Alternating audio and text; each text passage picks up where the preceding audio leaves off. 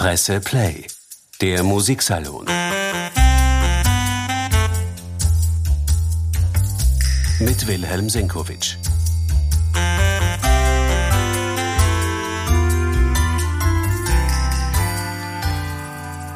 Herzlich willkommen, meine sehr geehrten Damen und Herren, zum heutigen Musiksalon, der einem Jahresregenten gewidmet ist, Sergei Rachmaninow. Dieser Tage jährte sich sein 80. Todestag und am 1. April ist der 150. Geburtstag des Komponisten zu feiern. Er ist einer der populärsten Namen in der großen Galerie der russischen Musikgeschichte, aber Hand aufs Herz, wie viele Stücke von Rachmaninow haben Sie je live im Konzertsaal gehört?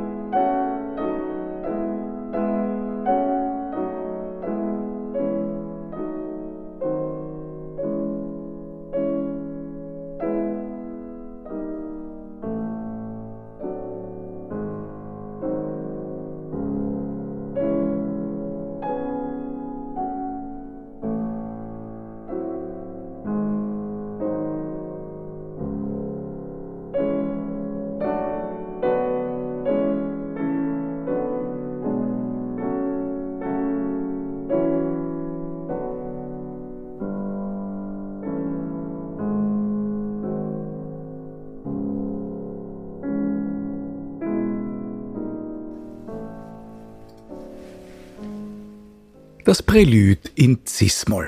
Es war und bleibt Sergei Rachmaninows erfolgreichstes Werk.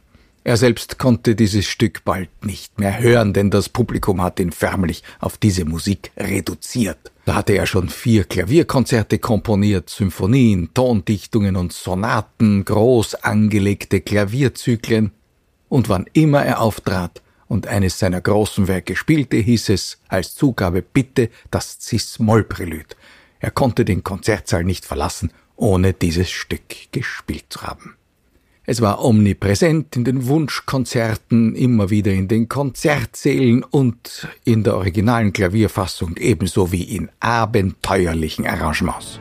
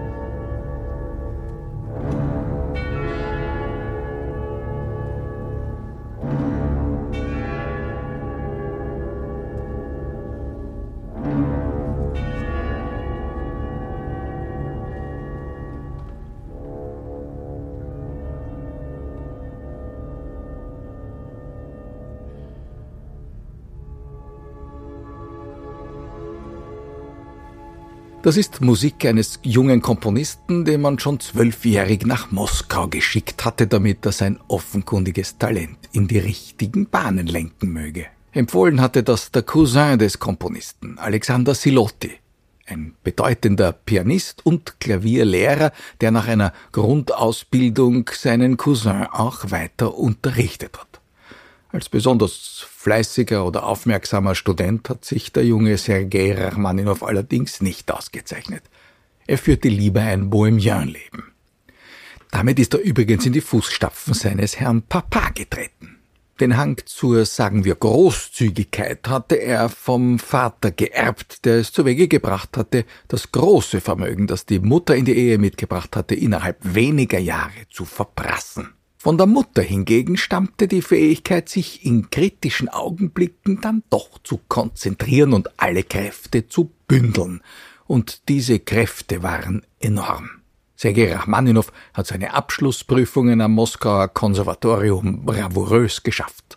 Als Komponist lieferte er einen Einakter fürs Opernhaus. Der kam am Bolschoi-Theater zur Uraufführung gerade kurz nach dem 20. Geburtstag Sergei Rachmaninows. Aleko. Einer erfolgreichen Karriere stand also offenbar nichts im Wege, zumal dieser Komponist sich auch als begnadeter Melodienerfinder erwiesen hat. Melancholisch zwar, aber doch, die Kombination stimmt ja meistens. Auch Aleko enthielt eine echte Schlagermelodie.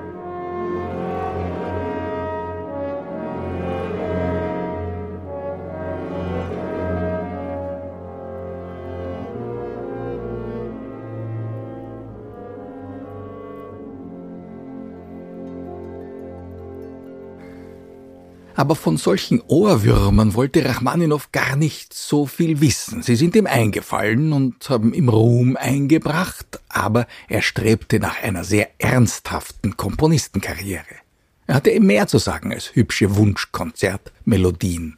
Ehrgeizig hat er sein erstes Klavierkonzert vorgelegt und dann schrieb er eine Symphonie in D-Moll, ein Werk von imposanter Ausdehnung.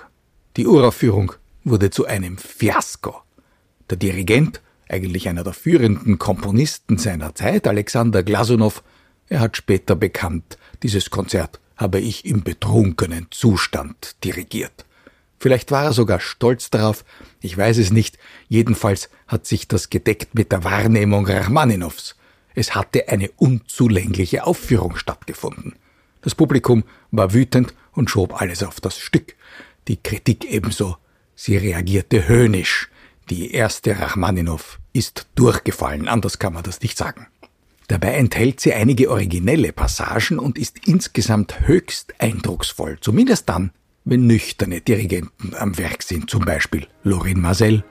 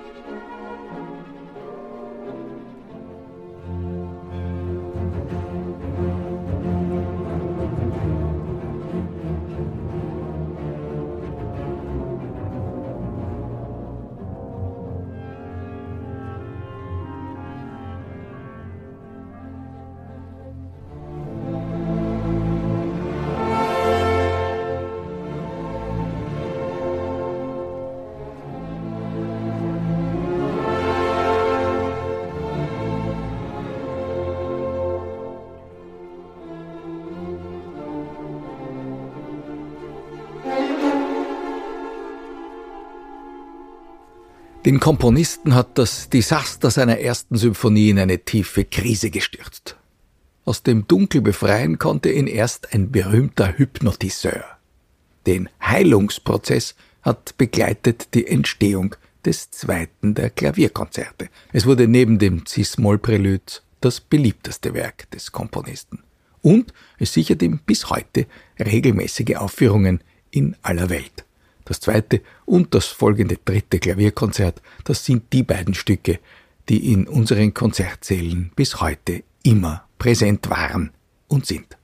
Die Kombination aus melodischer Erfindungsgabe, pianistischer Virtuosität und vor allem auch einer brillanten Orchestrierungstechnik. Diese Kombination hat dem Konzert oder den beiden zentralen Konzerten Rachmaninows bis heute höchste Popularität gesichert.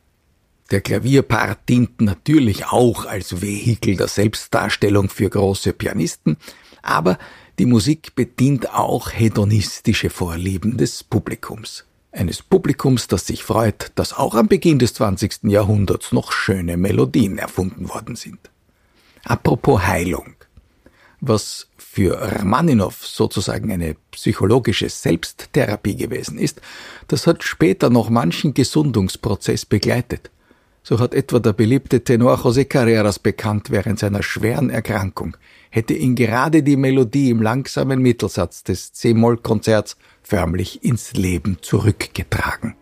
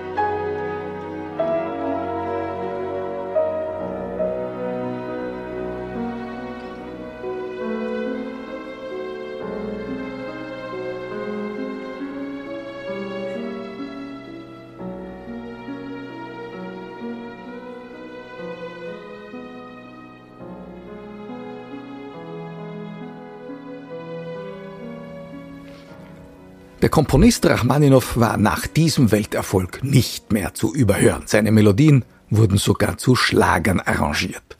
Das hat unter anderem auch Frank Sinatra gesungen.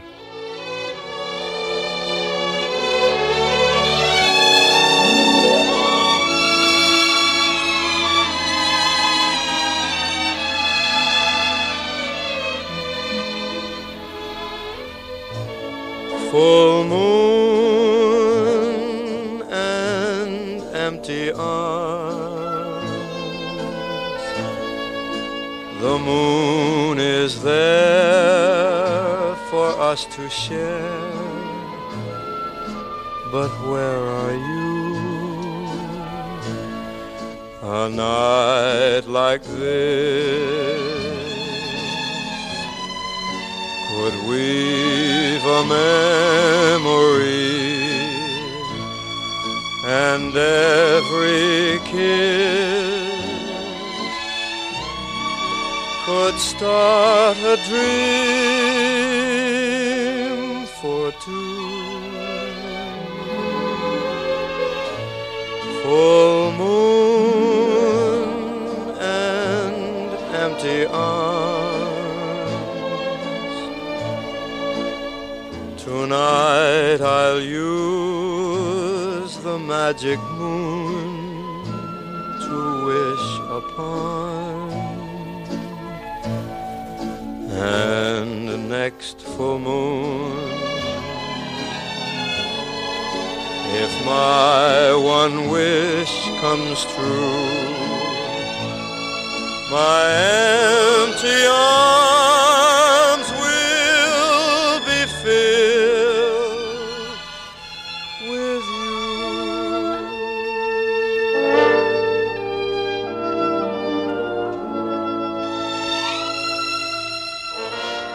Jeder Radiohörer wusste, wer hier sang, kein Mensch wusste, von wem die Musik war. Es war ein Ausschnitt aus dem zweiten Klavierkonzert von Sergei Rachmaninow. Viele Musikfreunde nahmen den Komponisten vor allem als Pianisten wahr. Einen Pianisten, der nicht nur eigene Werke spielte, natürlich nach jedem Auftritt das Cis-Moll-Prelude spielen musste, sondern einen Pianisten, der auch ein exzellenter Interpret fremder Werke gewesen ist.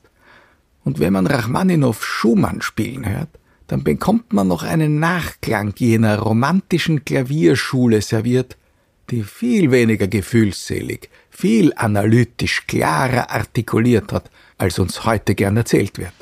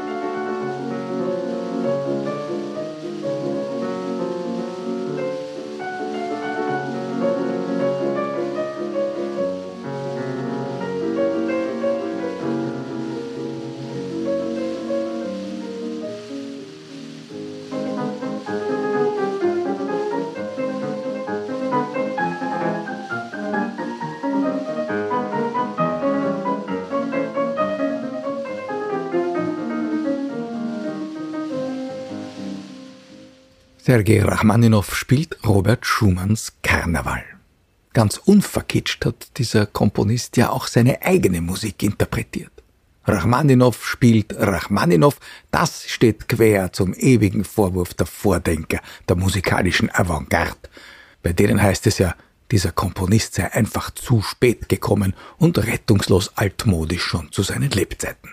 Tauglich vielleicht als Vorlagenlieferant für die Filmmusikindustrie. Welche Arroganz. Das ist natürlich grober Unfug, denn wir hören, wie der große Sviatoslav Richter einst das Prälude in G-Moll musiziert hat, dann werden wir eines Besseren belehrt.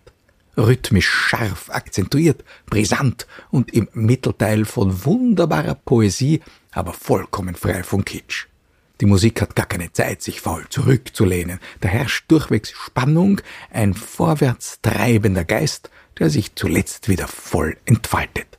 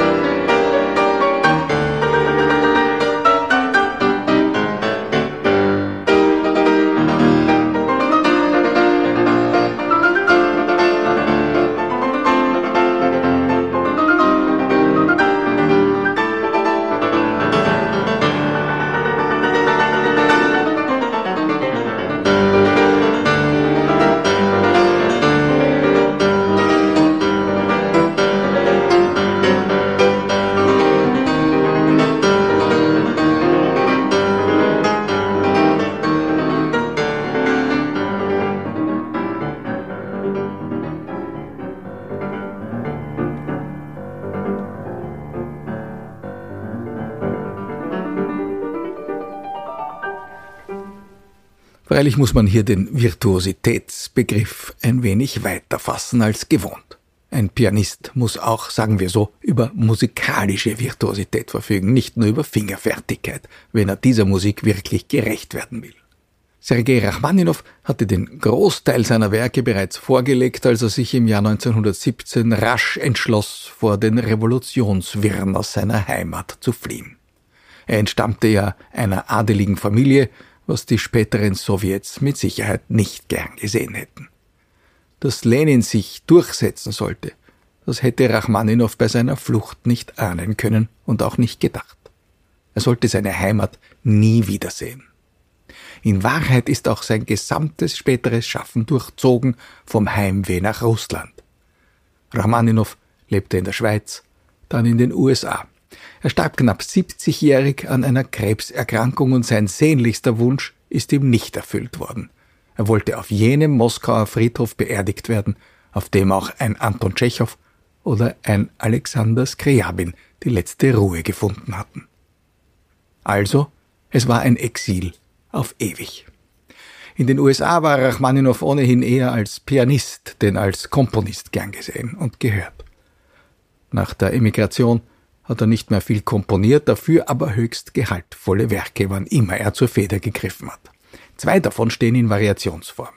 Das eine ist ein Zyklus für Klavier Solo nach einem Thema von Arcangelo Corelli, ein hochkomplexes Stück, diese Corelli-Variationen. Kaum ein Pianist wagt sie anzurühren, nicht nur technisch, sondern auch inhaltlich gilt es da manch heikle Probleme zu bewältigen.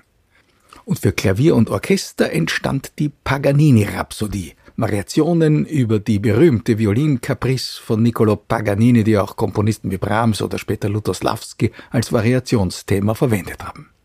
In unglaublich fantasievoller Weise beleuchtet Rachmaninow diese kurze Melodie immer neu und originell. Hier zeigt sich auch ein durchaus humorvoller Zug bei ihm, brillant, eloquent, elegant und doch schwebt das Damoklesschwert des Todes immer über uns und über der ganzen Musik. Das mittelalterliche gregorianische Thema des mönchischen Dies Irae Gesangs. Das klingt beim mittleren und beim späten Rachmaninow beinahe in jedem Werk herein.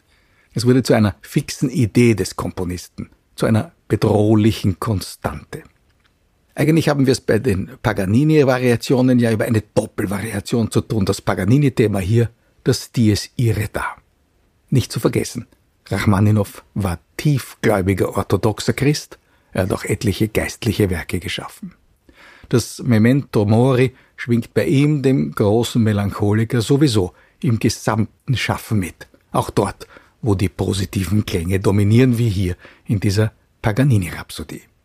In dieser zeigt sich auch noch einmal der große Melodiker. Mittendrin gewinnt Rachmaninow plötzlich aus einer Umkehrung des Violinthemas also kompositionstechnisch durchaus elaboriert, einmal noch eine herrliche Melodie, präsentiert vom Pianisten, in unserem Fall Arthur Rubinstein, und dann ungeniert ausgesungen vom ganzen Orchester, jenem aus Chicago unter Fritz Reiner.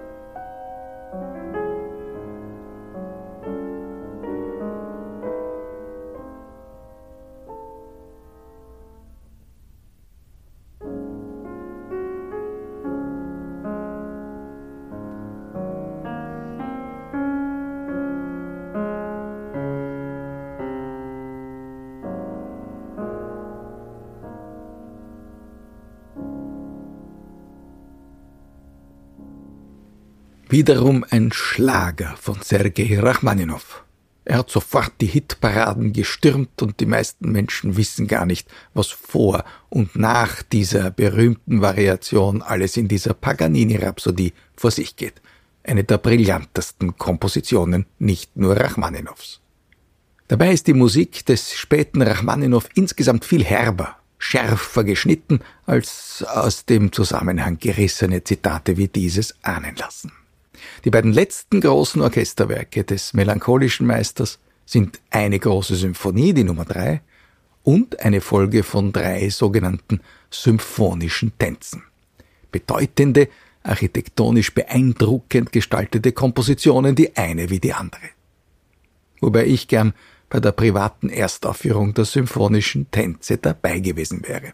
Da erklang die Urfassung, zunächst einmal war das Stück für zwei Klaviere gesetzt. Am ersten Flügel saß der Komponist, am zweiten niemand geringerer als der junge Wladimir Horowitz. Mikrofone waren leider keine dabei.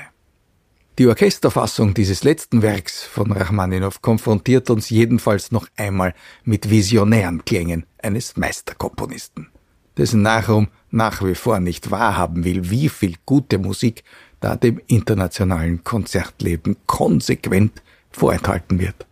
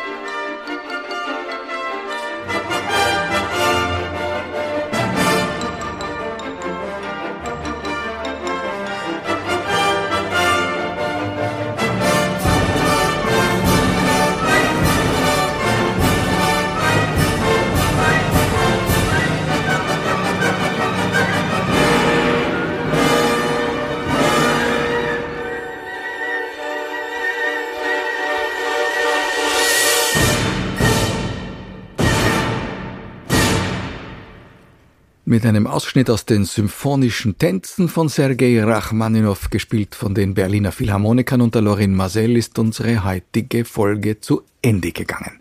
Eine Hommage an Sergei Rachmaninow, den unbekanntesten aller bekannten Komponisten, wie ich glaube. Danke fürs Zuhören. Bis zum nächsten Mal. Presse Play, der Musiksalon. Mit Wilhelm Senkowitsch.